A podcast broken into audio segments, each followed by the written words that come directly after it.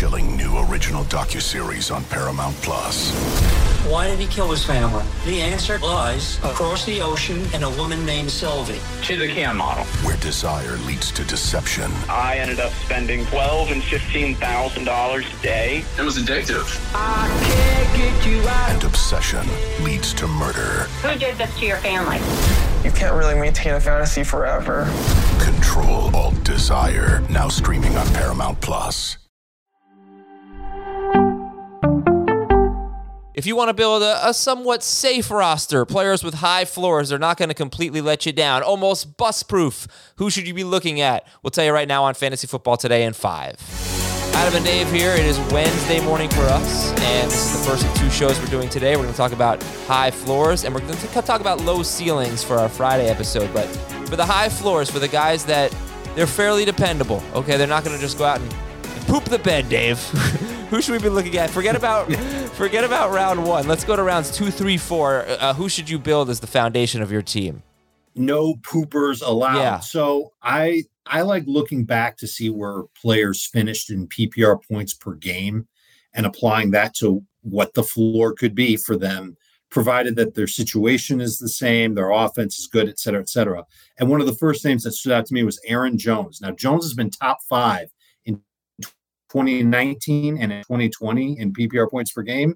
That's the profile of a first round pick. But last year, he was 13th in PPR points per game. And everybody knows that, you know, the downside, AJ Dillon's going to steal some touchdowns and definitely steal some carries. But the upside, huge question marks at wide receiver and tight end for Green Bay. I think he's safe as long as he stays healthy. He's managed to miss just a couple of games pretty much every year. I think you bake that into the ADP.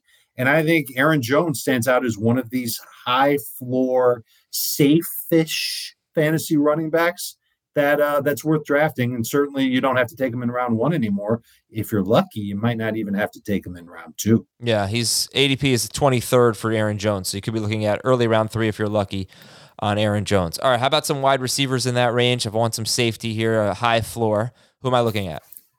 How about two wide receivers that have finished top 24 in PPR points per game in three of their past four years? I'm talking about Amari Cooper, who's changing teams, and that's that's going to be an issue. And the fact that he's not in Dallas anymore is kind of a bummer. But he's the number one receiver in Cleveland, and whether it's Baker Mayfield or it's Deshaun Watson throwing to him, and I think we have to start saying that now because I just I don't know how Deshaun Watson avoids a suspension at this point.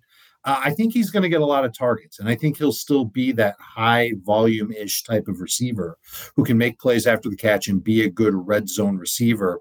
So I look at him certainly as a top 24 option, but in 2020, he was uh, 20 PPR points per game. In 2021, it looked more like 30.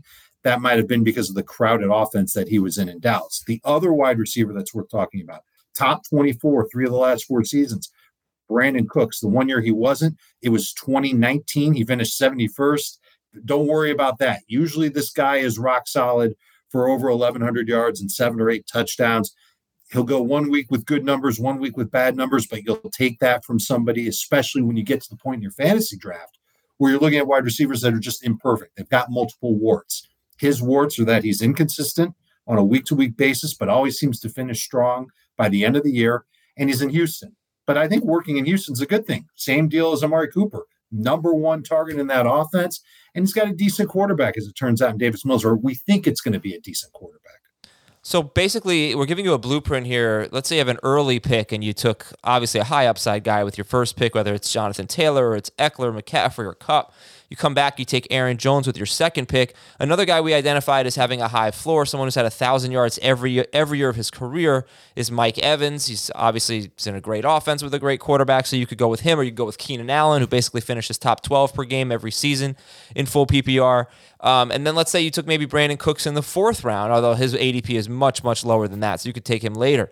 My question for you, Dave, is if you take, you know, obviously you're going to take a high upside guy with your first pick, but if you take Aaron Jones and Mike Evans back to back and you grab, let me see where Amari Cooper's going. Uh, maybe he should be somewhere between. Oh, you could take him in the fourth round because he's going in the Right. fifth round. So I was going to say 45th and 55th. yeah, he's 54th, 53rd.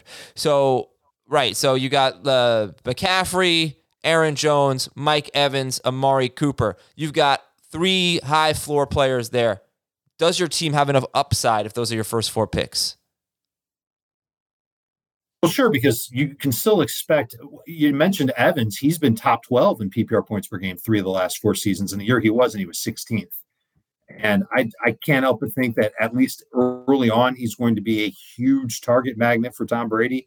And if Rob Gronkowski does decide to retire, or if he changes teams, that's going to help Mike Evans even more. I'm totally fine with Mike Evans as a low end number one fantasy wide receiver. And I think you should get in the mindset of him being that for your fantasy team when you get to rounds five plus, if you've got three players that you feel real good about them providing good fantasy numbers from week to week, man, you can go out and start taking shots on high upside players. You'll hit on one or two of them, and it'll help push you to being a competitive team in your fantasy league. That's that's a game plan a lot of people go with, by the way. They'll go with the best stud available in round one. They'll be safe in rounds two through four.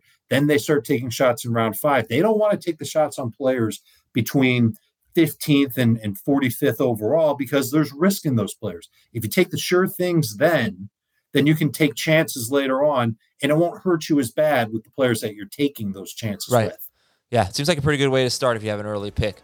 All right, thanks very much for listening and watching, everybody. We'll talk to you tomorrow as we talk about players with uh, low ceilings that we might want to avoid. We need a little bit more upside. We'll talk to you about that in a little bit. See ya.